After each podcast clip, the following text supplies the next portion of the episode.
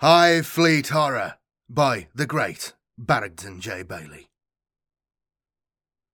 Will the pain go, apothecary? It is nothing but a skin rash, young man. Jaco Jaxabam said. This balm will speed its healing. But I wonder as to its cause. What is your occupation? I work in the chemics factory outside town. Jaxabam nodded. He knew the factory. It produced industrial acids, a material used in the manufacture of high explosives. Having dealt with his patient's right arm, he began applying a thin layer of soothing blue unguent to his left arm, murmuring a prayer as he did so. The rash was indeed angry, and, if left untreated, might have rotted away the flesh and left the sufferer in a perilous state. He looked sternly into the young man's pale face. What did you say your name is?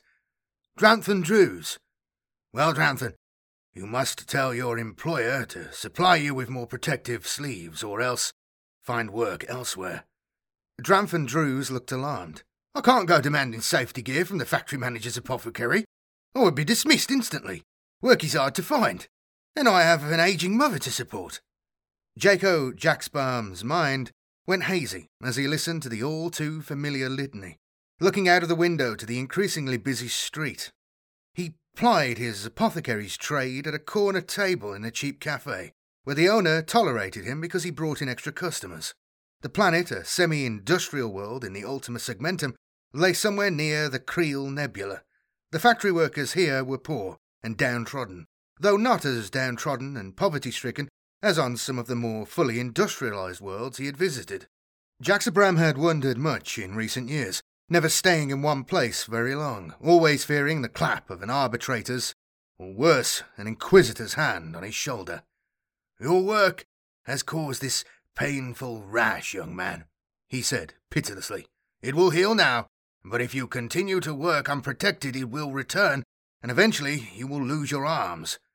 Dranthan Drew's shoulders slumped, but Jaxabam was not looking at him. He could not take his eyes off the street. Adeptus Arbites patrols had increased dramatically, and the city, indeed the whole planet, was filling up more and more with the Imperial Guard. There were naval ships in orbit, and it was even rumoured that space marines were on their way. The legendary Adeptus Astartes. An attack was coming, but where from, and by whom? The populace had not been told. His young patient noticed his interest and seemed to cheer up. His eyes brightened. Don't worry, apothecary. The Emperor's forces are here. They'll soon see the enemy off, whoever they are. Yes, no doubt. Few had come to see him today. People had left the city in droves, feeling they would be safer in the countryside, and many who remained stayed indoors. He snapped shut his apothecary's bag, rose from the table, and left the cafe with a casual wave to the proprietor. Dranthan Drews followed only a few steps behind him. He had gone but a short distance along the pavement when a hulking arbitrator stopped them both. Your papers, he said gruffly. Jaxabam avoided looking at the dark visor which all but covered the face of the arbitrator, or judge, to use the popular term. He and Drews both fumbled for their shiny passbooks. The judge carefully examined them both, then applied his scanner to the electrostatic text. He studied the results for a long moment, then returned his hidden gaze to the apothecary. You are Jaco Jaxabam? Jaxabam nodded, clutching his bag. Yes, arbitrator. I believe you to be Genitor Van Liedrex of the Adeptus Mechanicus, wanted for escape from lawful custody. You are under arrest. There must be some mistake. Jaxabam's words trailed off as he realized that the dreaded hour had come. The arbitrator muttered into his throat mic. A grinding, bulky black holding vehicle emerged from a nearby corner and drew up. This is a wanted criminal, the Arbites said to his colleagues, who piled out. He gestured to Dranthan Drews. Take his accomplice too. He's nothing to do with it, Jaxabam protested. I'm an apothecary. He is only a patient. He's right, Drews cried out in panic. I don't even know him. Please let me go. The officer ignored his words. He and Jaxabam were thrown together into the holding vehicle's dark interior. They emerged into daylight outside the florid frontage of the Adeptus Arbites city headquarters. Armoured tracked shapes were roaring by, their clanking treads tearing up the road's surface. Vast turrets reversed to leave stubby cannon barrels trailing as they raced towards the city limits. Jaxabam recognized them as Baneblade battle tanks. Evidently, Arbitrator headquarters now doubled as Imperial Guard headquarters, too. The building bustled with unfamiliar uniforms, but Jaxabam and his young patient glimpsed these only briefly as they were hustled through the throng, quickly searched, and Jaxabam's apothecary's bag taken from him. Then they were pushed hastily down cast iron stairs and flung into a prisoner cage. A barred door clanged shut behind them. The faint, pleasant aroma of blue balm on Dranthan Drews's arms slowly filled the dim cell. There was already one occupant. To Jaxabam's surprise, it was an Imperial Guard soldier. Uniform rumpled, headgear missing, hair tousled, who huddled in the corner, head down. Dranthan Drews rounded on the man who had unwittingly caused his imprisonment. What's happening? You aren't an apothecary at all. What are you? An engineer? Better you shouldn't know, Jaxabam told him. Drews looked back. Jaxabam took a step towards the guardsman. With what crime are you charged?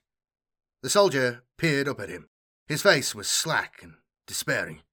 Cowardice, he muttered suddenly. Arbitrators and the Imperial Guard also were using the same holding cells, it seemed. The guardsman appeared to be in a state of shock. Was it possible he did not realize that the smartly dressed Jaxabam was a prisoner too? This planet is being readied for an attack, he said in commanding tones. Who is the enemy? Not allowed to say. Jaxabam drew himself up. I am Genitor Leedrex of the Adeptus Mechanicus. You may tell me, you must tell me. That is an order. The guardsman rolled on his side and turned his face away as he replied. Jaxabam had to lean close to catch the words. Hive Fleet Kraken. Jaxabam went stiff. Now it was he who was in shock. He had never heard of Hive Fleet Kraken, but he knew of Hive Fleet Behemoth.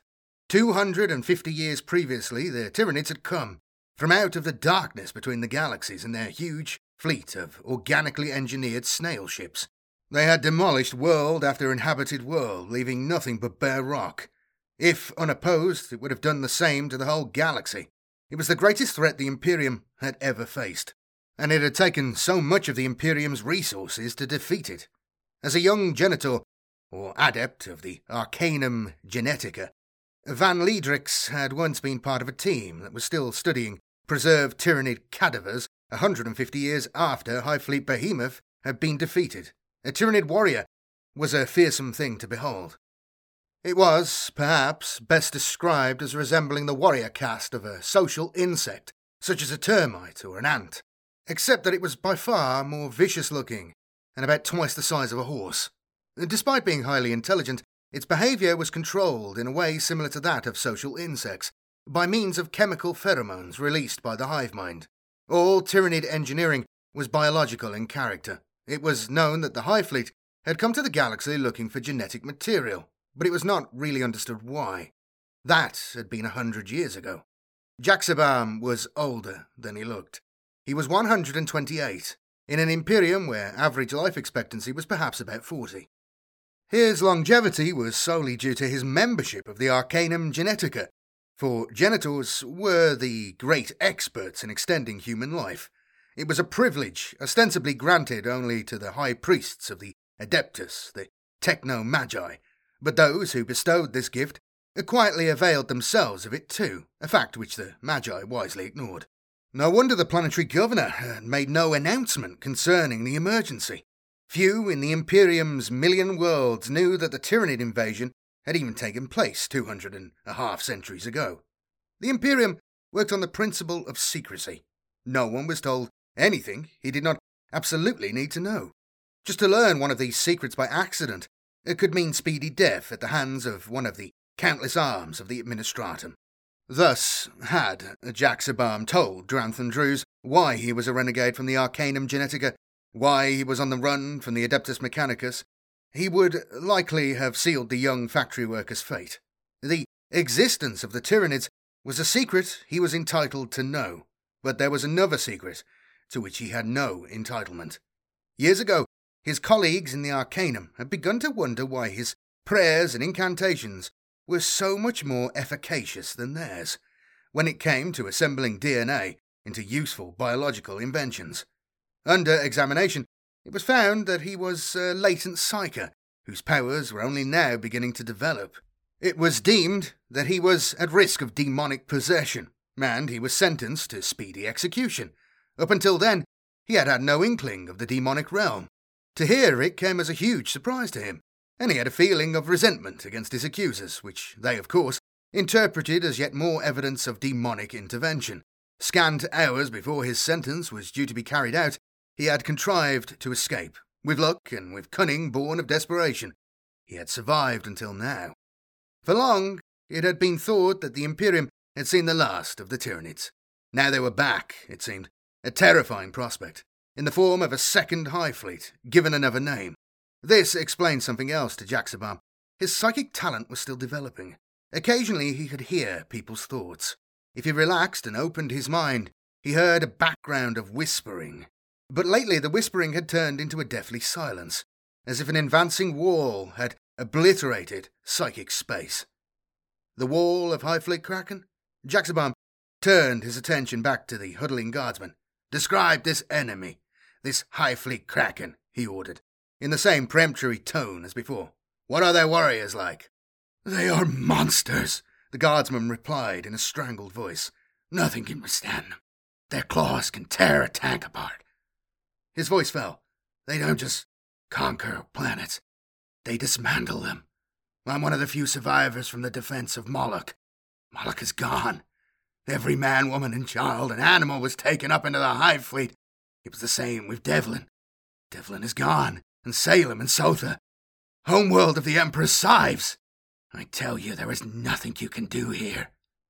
Jaxabam sensed fear and despair from the man, but inside that, he sensed also a guardsman's discipline and courage. He suspected the prisoner had been incarcerated not so much for cowardice, but to stop him from telling others yet to encounter the Tyranids how bad the situation was. He and Drew tilted their faces as a loud speaker voice came echoing down the stairwell from the ground floor. He just managed to make out the words. Hormagaunt horde advancing from the south. Break out all arms and distribute to city population. Release and arm prisoners. Hormagaunts. Quite likely, whoever had sent the message from the front knew only this one term to describe the terrors that were coming. But there would also be Carnifexes, Lictors, Termagants, not to speak of the Tyranid warriors themselves, and all the rest of the multiformed nightmare war biology that had so amazed the magi biologists of the Adeptus Mechanicus. The city was about to be overrun, and when that happened, they heard footsteps and the clang of cell doors opening. An arbitrator appeared and flung open the Gridarian gate. You are free. Leave the building, join the defences. He tossed three lasguns into the cell and passed on. This truly was a measure of desperation, a general levy to try to hold off the Tyranid swarm. Jaxabam picked up the lasguns, passed one to Drews and another to the Imperial Guardsman, who also had been listening intently to the booming voice. The guardsman gave Jaxabam a stricken look, but accepted the weapon with apparent gratitude.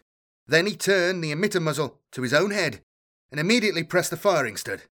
His body jerked, then went limp and slumped, a neat hole burned through his skull. A wise choice. Jaxabam thought. If all he had been told about Hive Fleet Behemoth was true. He nudged the shocked Dranthan. Come on! The building was emptying rapidly. Outside, a great deal had changed in a very short time. It had gone gloomy. The sky seemed overcast, but glimmered with faint flashes, while stronger shafts of light speared up from somewhere nearby. They were laser beams from the land silos and from warships in orbit. Jaxabam peered, slitting his eyes, and began to see what the sky had darkened. The air was filled with spots or specks as the Hive Fleet disgorged its rain of death upon the planet, each spot a pod bearing some monstrous invader. Clumsily, Drew waved his lasgun. I don't know how to use this thing. You pointed and pressed that stud there, Jaxabam informed him. A screaming noise, inhuman and terrifying, like an insane siren, caught his attention. Beyond, the Arbites building was a broad prospect. Up this, Half a dozen Baneblade tanks were reversing at full speed, firing as they retreated. Pursuing them were Carnifexes, a hundred at least, living engines of destruction running on pairs of jointed legs, four huge scythe blades of limbs carried by each massive, rounded, chitinous body. It was from these monsters that the eerie screams came. The Baneblade shells blew a few apart, but most came inexorably on. The very sight of them caused an almost uncontrollable fear in Jaxabam, and even more so in Drews. Then from one of the monstrosities a crackling fireball issued, and surged forward to engulf a Baneblade in a glowing nimbus. The tank juddered and came to a sudden halt. In seconds, Carnifexes were all around it. The two men watched, appalled, as scythe limbs carved through the Baneblade's armour, taking it apart. Briefly, they glimpsed the doomed crew within. In the moments before, there was nothing but splashes of blood. Dranthan Drews whimpered. I've got to go to my mother. I must help her. Jaxabam said nothing to stop him. Useless though the young man's sentiment was, there was no help for anyone now. He fondled the unfamiliar lasgun, wondering if it would be possible to take one of the Tyranid scum with him. Drews did not get any distance. It was as if the air above the city gave birth to an evil harvest. Husky pods, by the thousand, were tumbling down and cracking open as they hit streets or buildings. From them billowed white floss, which expanded until, within seconds, it had covered the city in a foam to a height of fifty feet. Jaxabam and Drews, together with anyone else within the conurbation, everyone in the countryside too, perhaps, were now trapped inside a mesh of sticky threads, which had made movement impossible. Jaxabam could see little. All around him was nothing but a suffuse white glow. He heard Dranthan calling out to him in a muffled voice, Apothecary, where are you? He heard other muffled voices too, seemingly far away. Finding he could still move his fingers, he pressed the lasgun stud. The beam shot through the enveloping floss, fizzling it but achieving nothing else. When he lifted his finger, the floss instantly closed in again to fill the narrow pipe he had drilled. After a while, he became dimly aware that, immobilized though he might be, other things were able to move through the mesh. Tiny spider like creatures crawled and skittered along the threads which made it up. Hulking shadow shapes, visible as vague blots, were blundering through it. Tyranids.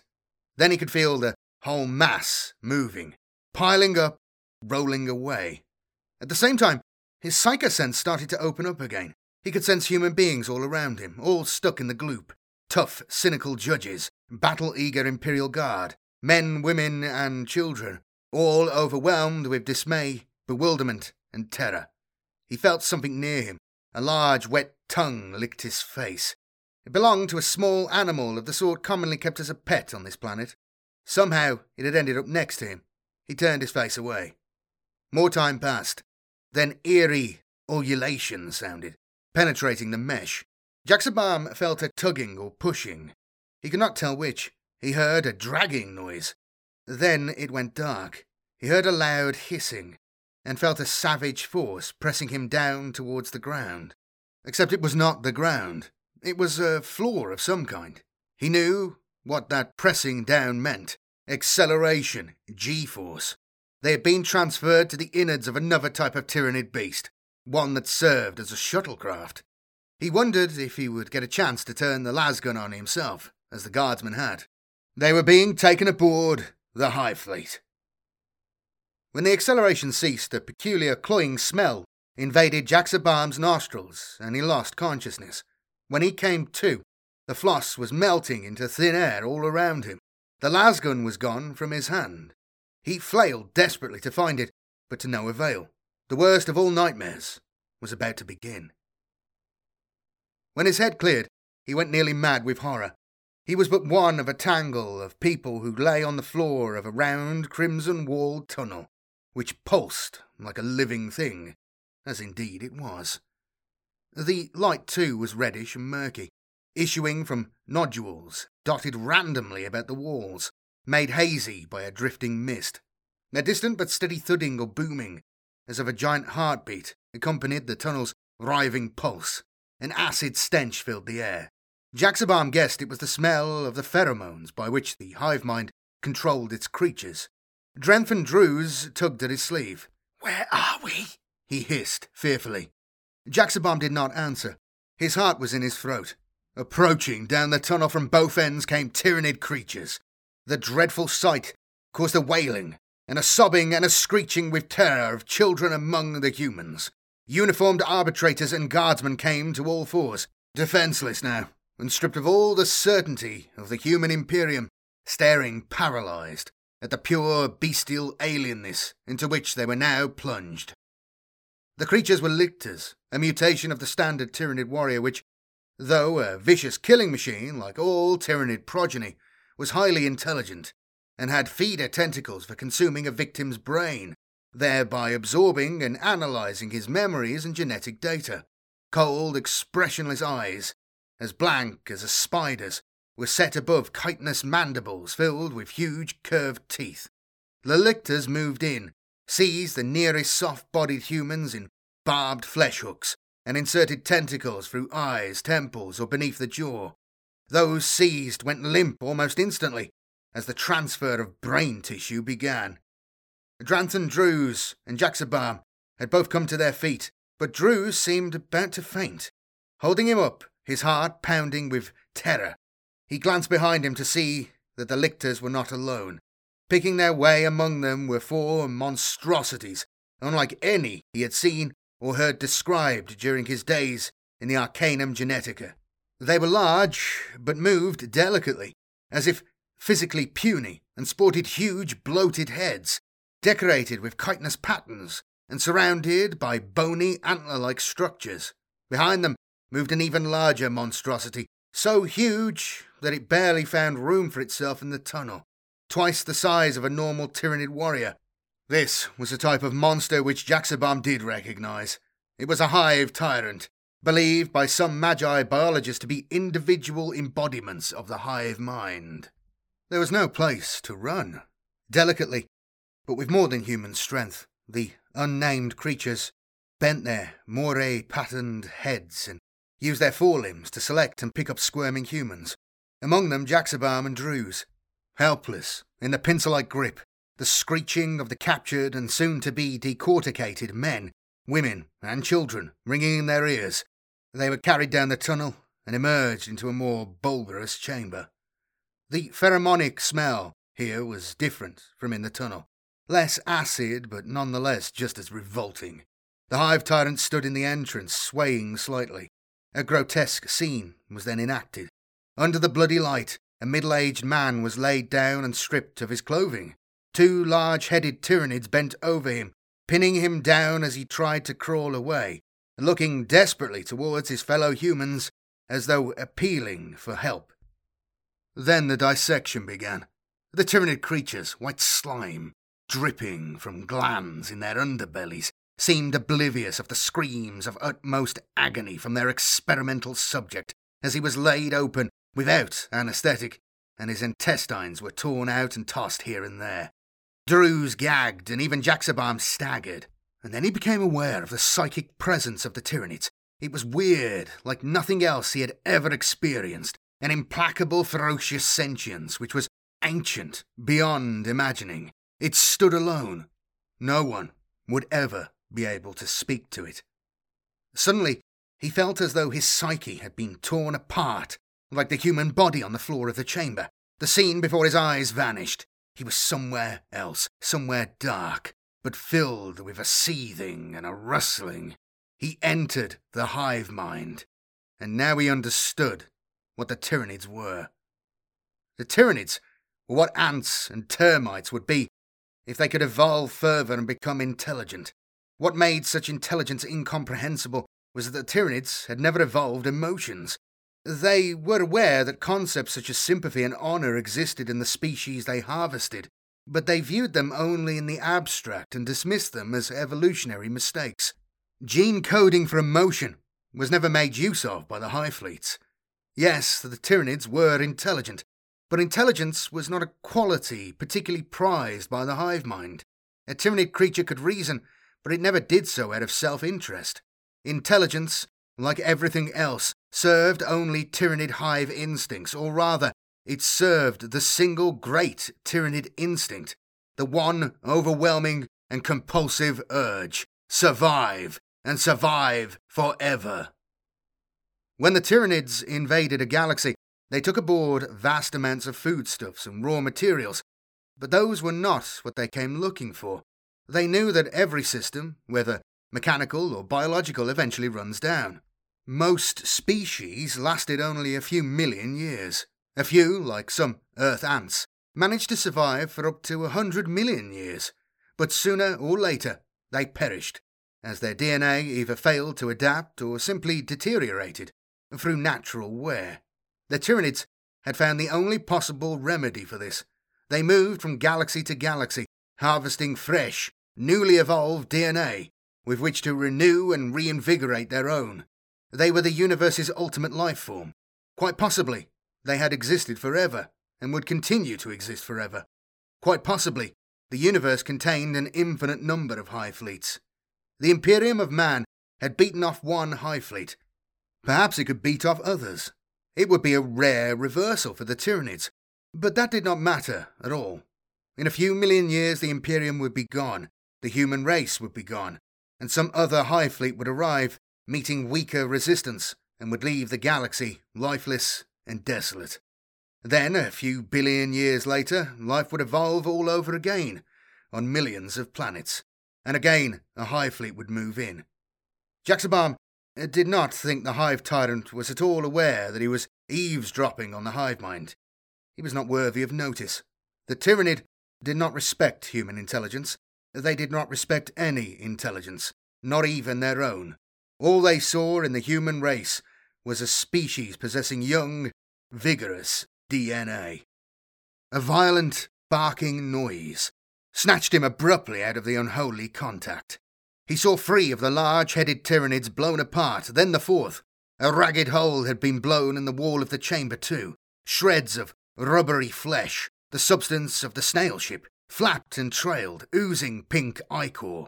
Crowding through the hole came armoured man shapes with pointed visors, seemingly grotesquely hunchbacked, the all enclosing armour itself hulking over the back of the helmet.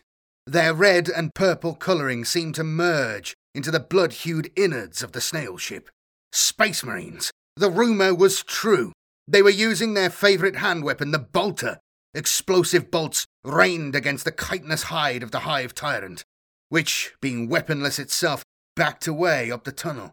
The lictors, however, launched themselves immediately at the Marines, shooting off flesh hooks which scraped and scored the Marines' armour, trying to get to grips with them with their claws and teeth.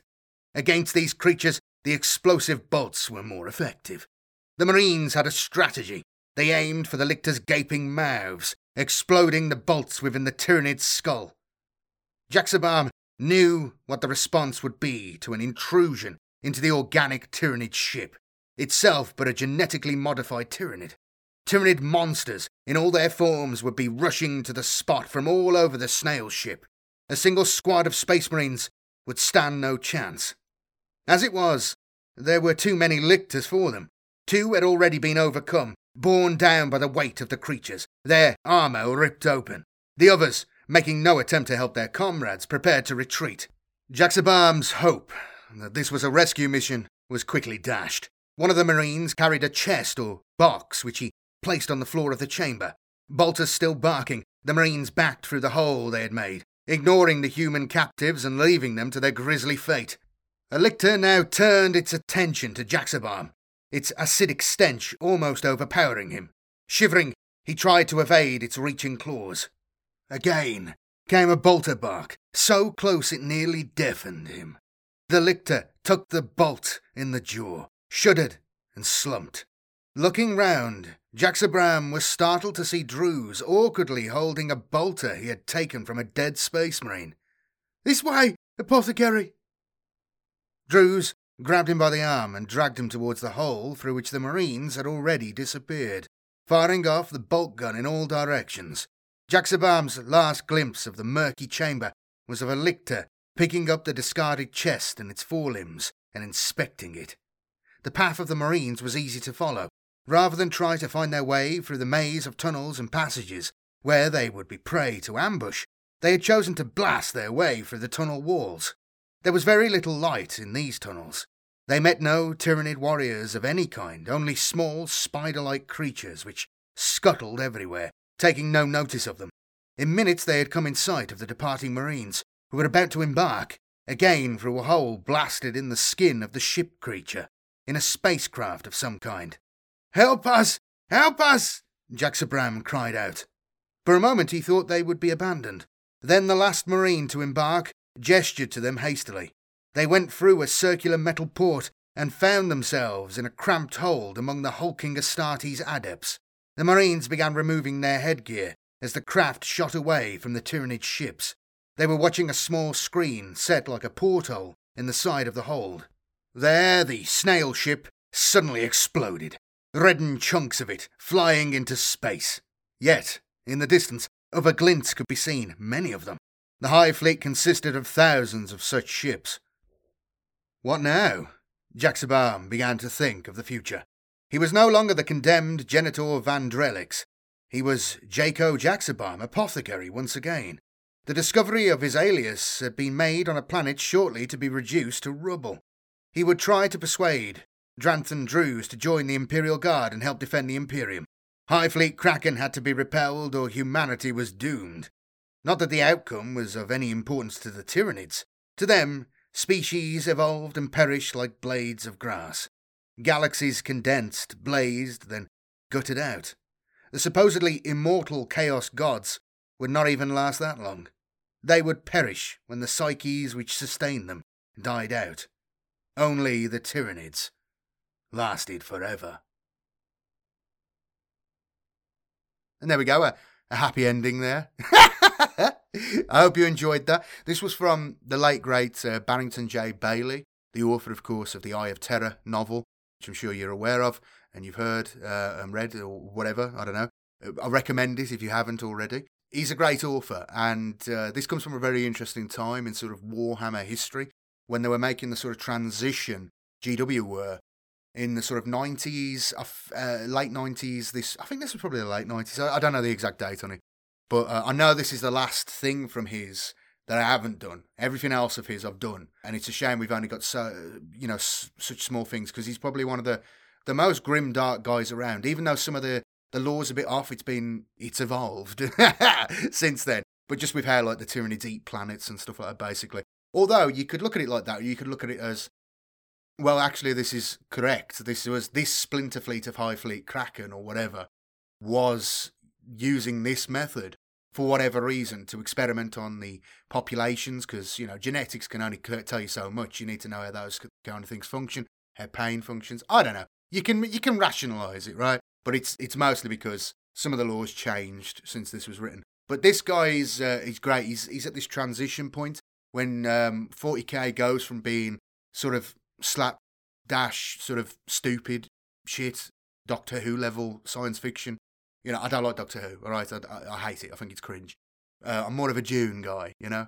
But uh, yeah, this was that transition point, and he's one of the authors that really added the cutting edge to GW, uh, to, to, to Warhammer 40k lore, the the real sort of grim darkness. This story is good. I mean, it's it's vile in many ways, but Eye of Terror specifically, it adds the big elements of the Chaos Gods and the, you know, just the writing. There's some really harsh stuff that happens in these novels, and really sort of in an existential and a spiritual kind of way. Like uh, I don't want to say spiritual kind of way. I'm I'm not really a spiritual person, but you know, like really dreadful, horrible, grim, dark stuff.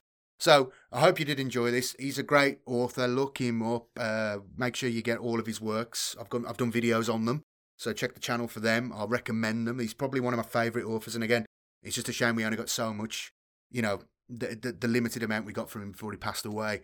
But uh, fantastic. A fantastic read, a fantastic story. Yeah, Eye of Terror, one of my favourites. But yeah, fantastic author. And that's that's pretty much all I've got to say on it. More stuff is coming soon. I'm working on bigger stuff in the background. So you're probably just going to get smaller stuff until these bigger things come out that's pretty much it, really. Thank you to everybody supporting the channel. You can see your names scrolling by here. You are the producers. You are the the big help that helps me do this, that gets this stuff done. And the more people I have supporting me, the more I can get done. I really appreciate it. If you'd like to get your name up here in all its glory as it scrolls by, then please consider becoming a YouTube member, a supporter on Patreon or on Subscribestar. Either of those options is fantastic for me, and uh, I really appreciate it. Really, really, really, really helps. What also helps is liking the video, subscribing to the channel if you're not subscribed, and let me know in the comments what you thought. These things really, really help the channel grow. It helps me sort of compete in the YouTube sphere. And uh, if you're listening to the podcast version, please do do that as well, whatever it is, stars or likes, I can't remember. It's on multiple platforms, so I don't know. But to everybody who does do that, thank you very much. It helps so much. And uh, a small channel like mine, I need all the help I can get. I really appreciate it. I'm going to go now before a rant. Barrington J. Bayley, uh, a god in Warhammer lore, the origins of Warhammer lore, really helped define the setting in a way that few other authors did, at least in my eyes. The true sort of the the breadth of the galaxy and all the sort of uniqueness and every world is different. Every sort of yeah, he really added to everything. Yeah, I, I should do a video. I guess I've talked about him before. I've talked to him about him enough, and I've talked about him enough. Now I'm gonna go. His stuff. He's good. And watch the videos I've done. Good. I'll see you later. Thanks very much for watching, and yeah, a happy ending for a change, eh? see you later.